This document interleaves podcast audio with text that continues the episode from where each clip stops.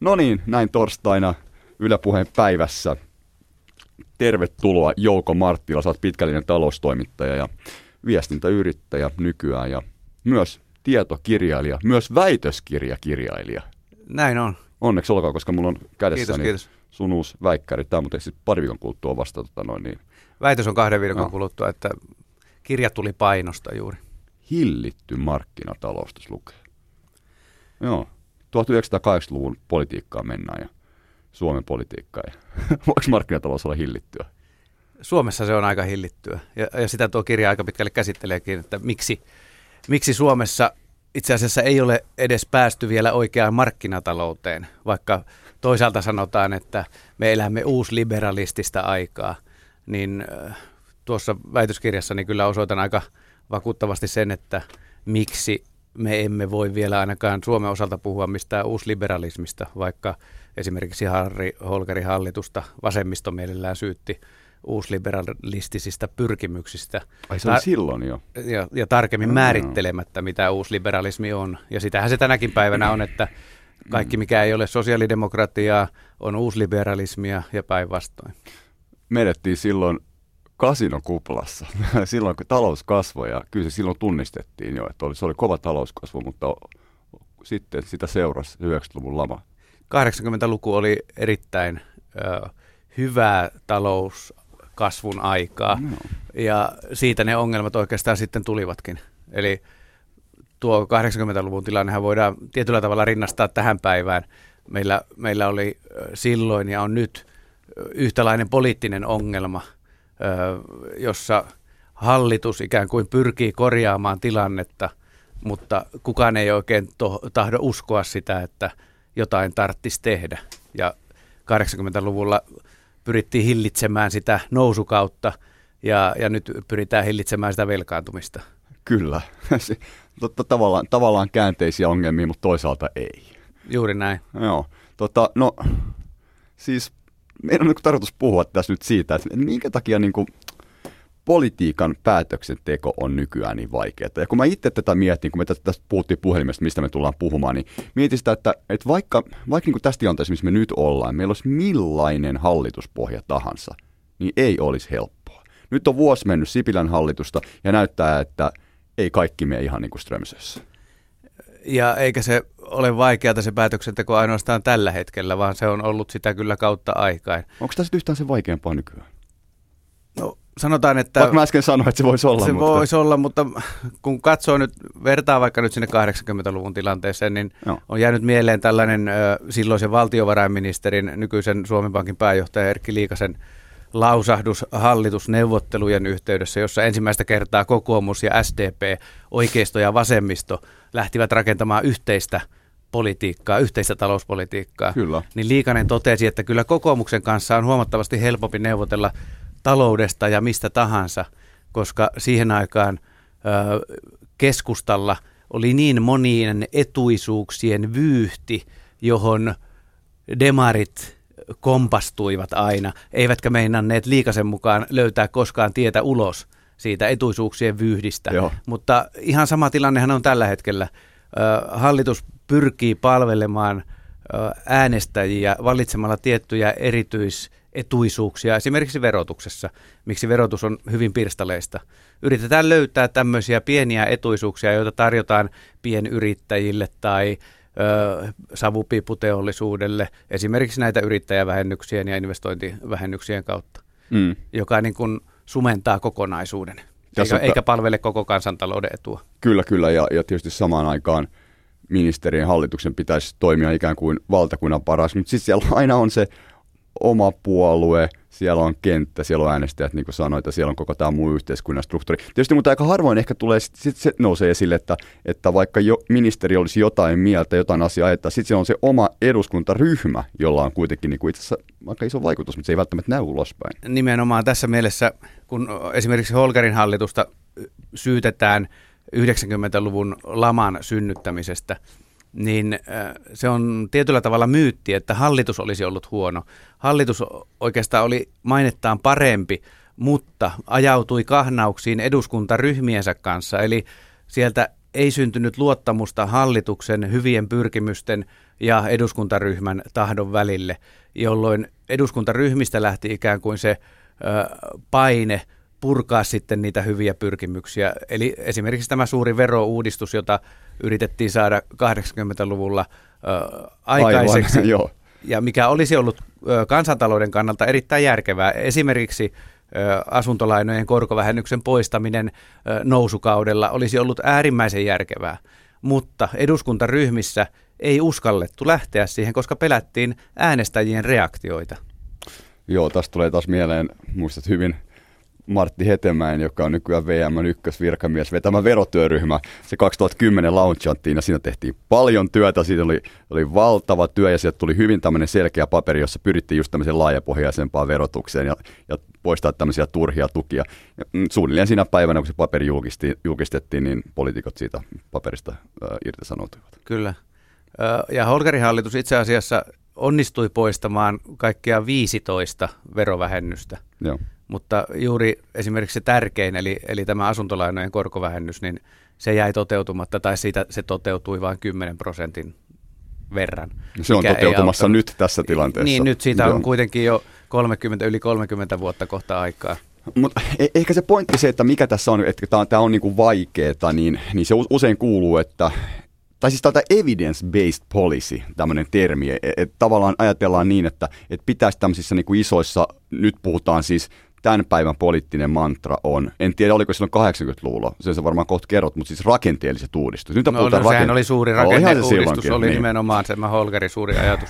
Näistä on puhuttu ja kannustinloukuista ja muista. Niistä on ja edelleenkään niitä ei ole purettu. 30 vuotta on jaoittu samaa. No niin, ja se vaan kun yksi kannustinloukku puretaan, niin toinen syntyy. Mutta et, et, et, et, et, et, sitten ajatellaan, että tämmöisen niin evidence-based poliisin taka, taustalla olisi niin kuin asiantuntijatietoa, sitä dataa, sitä kovaa dataa, jonka niin kuin sitten niin kuin, niin kuin edes edesauttaisi poliittisia päätöksentekijöitä tekemään oikeita valintoja. Ja vielä tämmöisissä isoissa rakennemuutoksissa, niissä niin kuin tavallaan uudistuksissa, niin tehtäisiin niin kuin yhteistyössä tämmöisen asiantuntijaryhmän kanssa ää, yhteistyötä, mutta jotenkin. Tämä Hetemäenkin työryhmä, niin sehän oli vähän sen tyyppinen juuri, mutta sit, mitä sille sitten tapahtuu?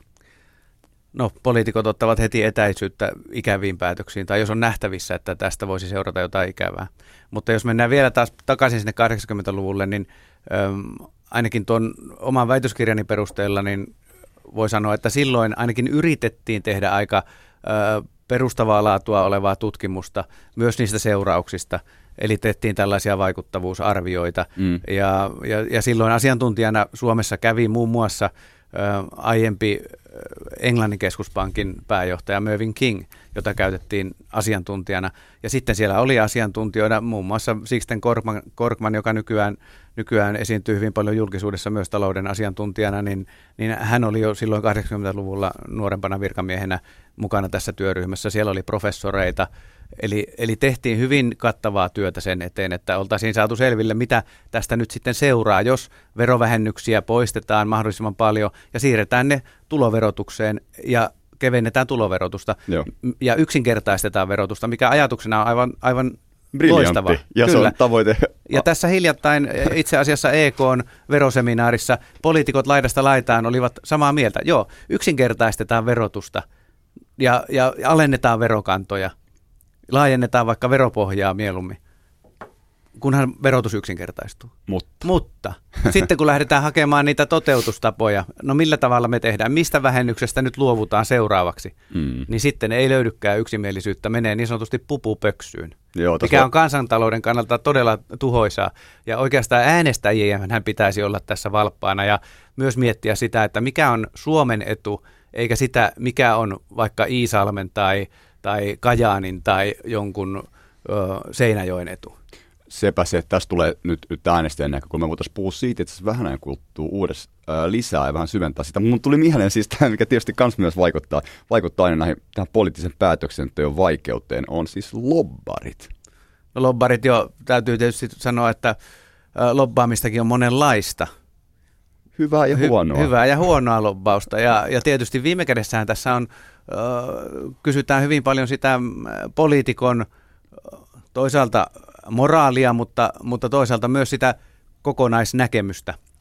Ja oikeasti sitä, että kenen asialla poliitikko on. Onko hän itsensä asialla, miltä hyvin usein näyttää, että, että siinä turvataan omaa asemaa, seuraavia vaaleja, onko hän sen alueen äänestäjien asialla vai vaikeassa taloudellisessa tilanteessa kansakunnan asialla. Mikä on se kansakunnan etu silloin, kun kansakunta on vaikeuksissa? Sehän se pitäisi olla se pääasia. Kyllä, ja nyt se kansakunnan etu on tänä päivänä niin kuin fokuksessa. Ja mä voin tässä muuten mainostaa, että Politiikkaradiossa 12.30, niin tänään on työministeri Jari Lindström haasteltavana, ja itse asiassa just tästä tästä pirullista dilemmasta puhutaan, että kun ministerinä on työministerinä, pitäisi työttömyys taittaa, mutta sitten on toisaalta on yhteiskunnalliset rakenteet, etujärjestöt ja omat äänestäjät, oma puolue. Mm, juuri näin, mm. mutta Jarilta voisit kysyä, että... Mä tein sen jo.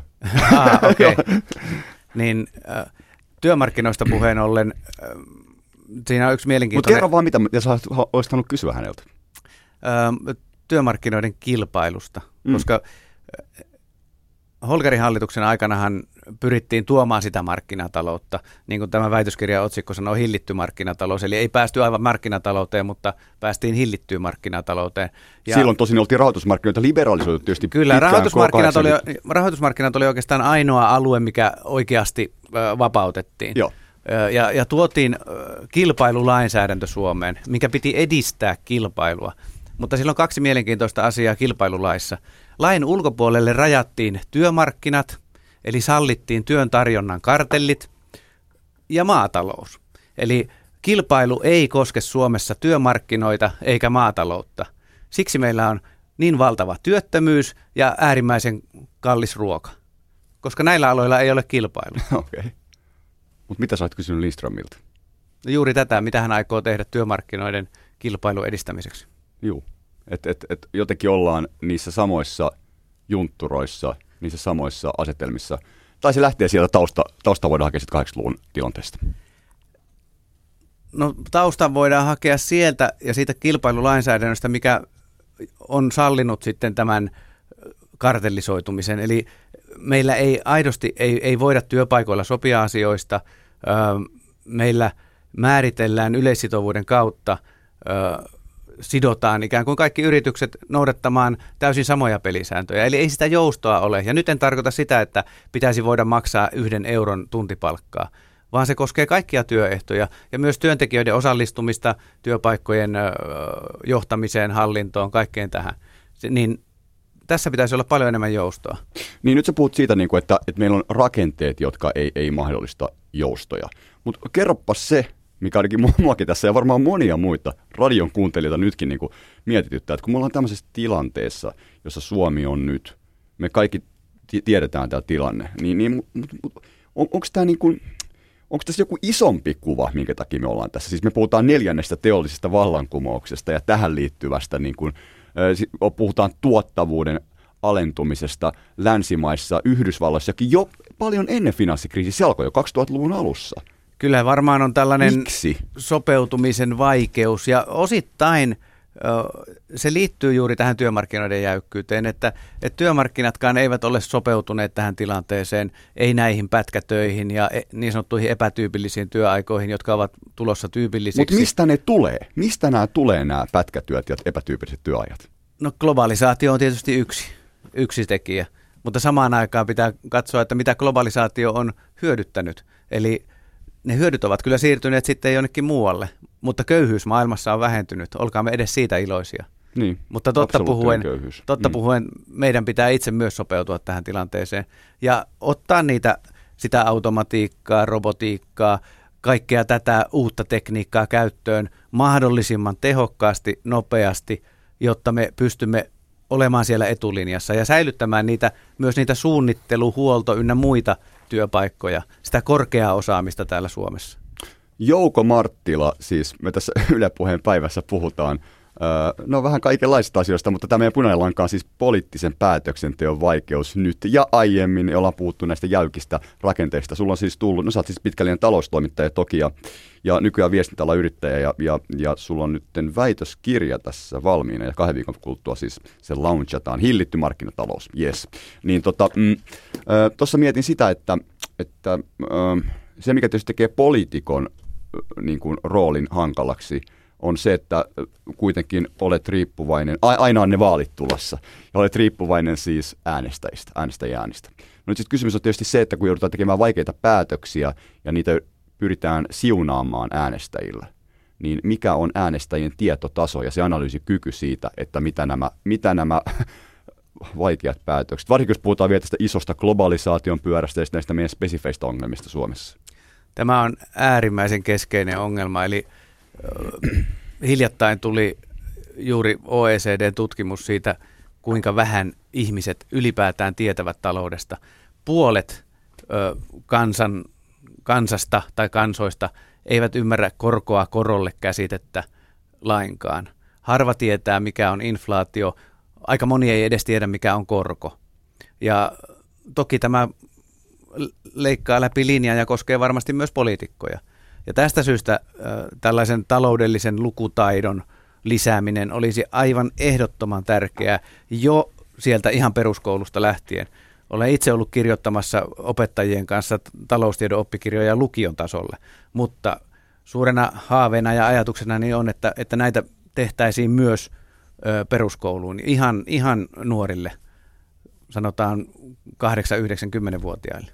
Niin, että ei ole helppoa poliitikoillakaan. Ei ole helppoa. Ja sitten toinen tietysti, jos, jos oikein radikaalisti haluaisi ajatella, että ö, haluaisimme todella isoa muutosta saada aikaan, niin valitaan sata kansanedustajaa kahdeksaksi vuodeksi.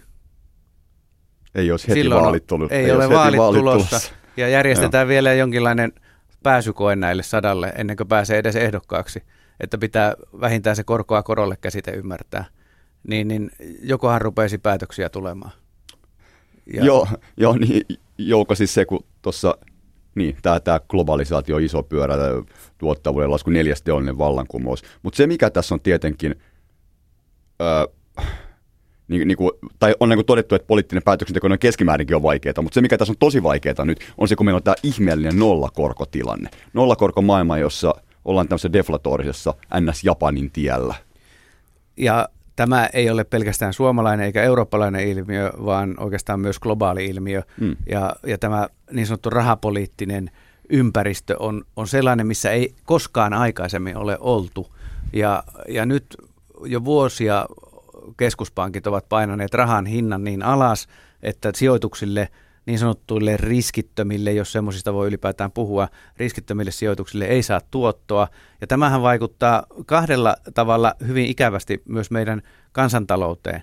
Toisaalta meidän eläkesäästömme tuotto laskee, jolloin voidaan sanoa, että Euroopan keskuspankki tuhoaa meidän tulevaisuutta, koska – eläkesäästöjen tuotot alenevat. Tästä puhutaan kansainvälisessä eurooppalaisessa mediassa itse asiassa aika paljon. Suomessa vähemmän. Suomessa to, meillä on ehkä järjestelmä, joka vielä kestää, mutta Britanniassa ainakin sitä keskustelua käydään.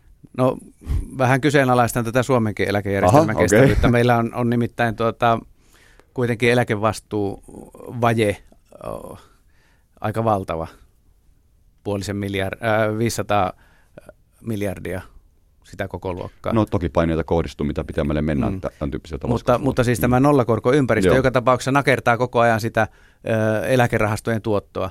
Ja toinen ihan perustallettajat, jotka pitävät rahaa pankissa, niin menettävät, häviävät koko ajan, koska inflaatio on hiukan korkeampi kuin mitä, mitä sille rahalle maksettava korko tällä hetkellä, niin, niin me menetämme koko ajan varallisuuttamme tämän nollakorkoympäristön vuoksi. Ja samaan aikaan on valtava äh, kilpajuoksu löytää uusia sijoituskohteita, jotka tuottaisivat edes muutaman prosentin. Joo. Ja tässä on valtavan iso riski, että rakennetaan uutta kuplaa. Eli kun ei saa tällaisista niin sanotusta turvallisista kohteista minkäänlaista tuottoa, niin sitten sijoitetaan päämärkänä ö, mihin tahansa pörssiosakkeeseen tai joukkorahoitukseen tai, tai startuppeihin – joissa riskit ovat ihan, ihan eri luokkaa. Niin kun se entinen kupla puhkesi, niin sitten niin kuin ikään kuin se ei ole kuitenkaan vielä sen sitä puhkeamista sen, sen jälkityötä tehdä edelleen, niin on seuraavat riskit edessä. Ja seuraava kupla on jo kypsymässä. Mm, mm. Tota, nämä, on, nämä on suuria kysymyksiä. Tässä on varmaan kaksi semmoista niin keskeistä kysymystä, että kuinka tähän tilanteeseen niin kuin pitää sopeutua. Sitten me ollaan jo puhuttu tästä, mutta mikä se ulospääsy on? No se on se suurin ongelma. Exit. Joka kerta, kun keskuspankit ennen kaikkea Yhdysvalloissa on ottanut puheeksi tämän ikään kuin rahaelvytyksen lopettamisen, niin, niin pörssikurssit ovat laskeneet. Ja se ulospääsy tulee olemaan se kaikkein kivuliain kohta tässä. Eli me olemme tietyllä tavalla loukussa. Jos talouskasvu näyttäisi piristyvän, eli talouden perustekijät vahvistuisivat, niin keskuspankkien on pakko nostaa korkoa, jolloin sijoittajat huomaavat, että ahaa, nythän tässä onkin sellainen riski, että, että et, et meillä, meillä tuota noin, niin pörssikurssit eivät enää tästä ehkä nousekaan sitten, koska ne on jo niin sanotusti ennakoivasti Joo. täyteen hinnoiteltu. Kyllä, kyllä. No tota, tietysti toisaalta voidaan lopettaa tämmöisen valosampaan näkökulman, että tietysti aina kun nyt harvinaisen pitkä tämmöinen, ja tämä tilanne on hy, hy, hyvin niin kuin erikoinen, niin totta kai tämmöinen niin kuin masentavat ajatukset tässä valtaa mieleen ja nähdään niin kuin tulevaisuus sumuisena. Sitä tietysti ehkä onkin, mutta aina siellä on toisaalta teknologia, on, on tämä robotiikka, joka sitten myös niinku tuo, tuo uutta talouskasvua ja mahdollistaa. Me ei nähdä sitä. Et se, se voi ottaa tietysti kyllä aikaa, mutta et, et, et jonkinlaisen hyvin erilaiseen maailmaan me ollaan tosin tietysti menossa, mutta tota, siellä on siellä mahdollisuuksiakin. Suuret muutokset äh, tapahtuvat aina yllättäen. Ja se, mikä tuntuu tällä hetkellä tapahtuvan hitaasti, Joo se muutaman vuoden päästä saattaa tapahtuakin todella nopeasti. Eli puhutaan tästä automatiikasta, robotiikasta ja muusta. Ja kyllä itse olen tällainen kehitysoptimisti ja uskon, että, että sieltä löytyy enemmän ratkaisuja kuin sitten niitä ongelmia tähän meidänkin pieneen Suomeemme. Niin on mäkin. Kiitti Jouko Marttila Joo, kiitos, tästä. Kiitos. Kiitti.